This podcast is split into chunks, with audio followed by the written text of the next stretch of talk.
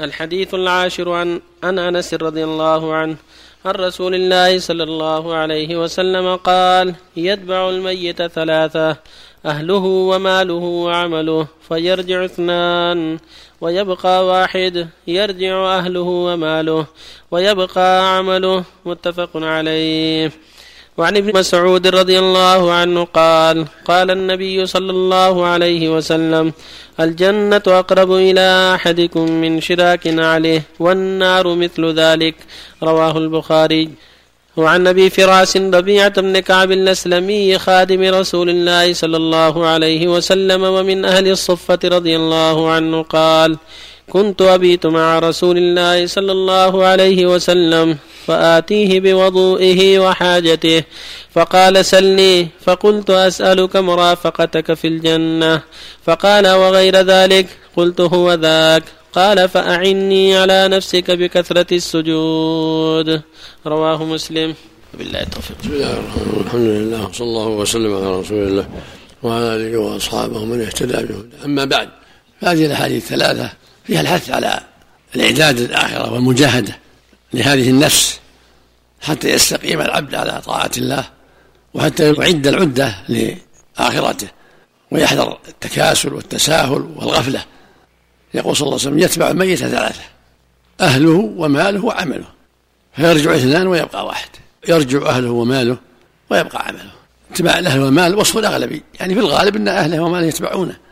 يتبعه أبوه وإخوانه وغير ذلك وماله كالمال الذي يحفر به القبر الأدوات الحفر وغير ذلك ما يستعان به على دفنه من الأموال.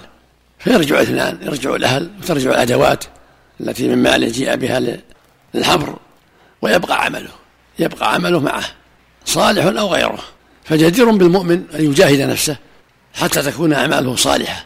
حتى تنفعه يوم القيامة تنفعه في قبره وفي الآخرة. والعمل الصالح هو الخالص لله الموافق للشريعة من صلاة وصوم وصدقات وغير ذلك. هذا هو العمل الصالح. كل عمل يراد به وجه الله.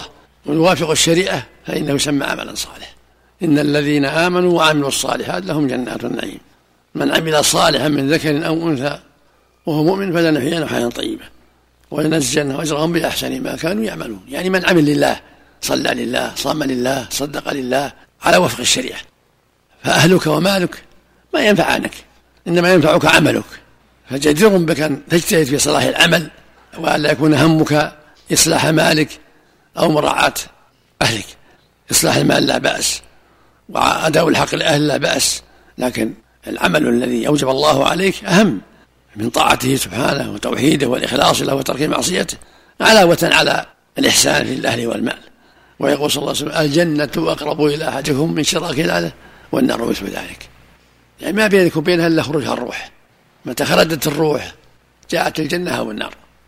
كم لله من خارج من بيته زلت قدمه أو دعس أو أصابه سكتة فمات في الحال. نعم. فالواجب هو العناية بإصلاح العمل والاستعداد للآخرة وأن تكون على أهبة. حتى إذا هجم الأجل فإذا أنت على خير عمل. الجنة أقرب إلى أحدكم من من شراك الآن هو النار مثل ذلك. ليس بينك وبين ذلك إلا خروج الروح.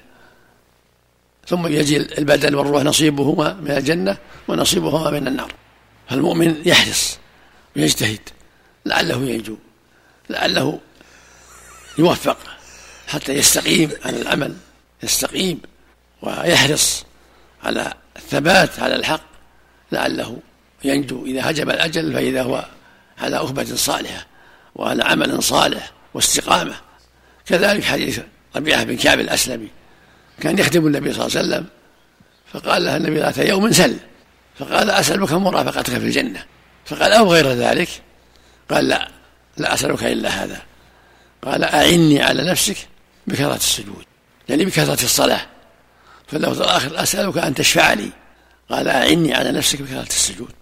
هذا يدل على أن الإكثار من الصلاة والعمل الصالح من أسباب شفاعة النبي صلى الله عليه وسلم في دخولك الجنة ومرافقته في الجنة عليه الصلاة والسلام. فاجتهد في العمل الصالح والإكثار من الصلوات لله. في حديث ثوبان أنه قال لما سأله عن عمل مثله الجنة قال عليك بكثرة السجود فإنك لن تسجد أي سجدة إلا رفعك الله بها درجة وحط عنك بها خطيئة. فالإكثار من الصلوات في أوقات العبادة كالضحى والظهر والليل الإكثار من الركعات فيه خير عظيم. النبي صلى الله عليه وسلم قال لعبد بن عبسة لما سأله مسائل كثيرة منها قال إذا صليت الفجر فأمسك عن الصلاة حتى ترتفع الشمس إلى ربع ثم صلي فإن الصلاة محظورة مشهودة حتى يقف الظل يعني حتى تقف الشمس.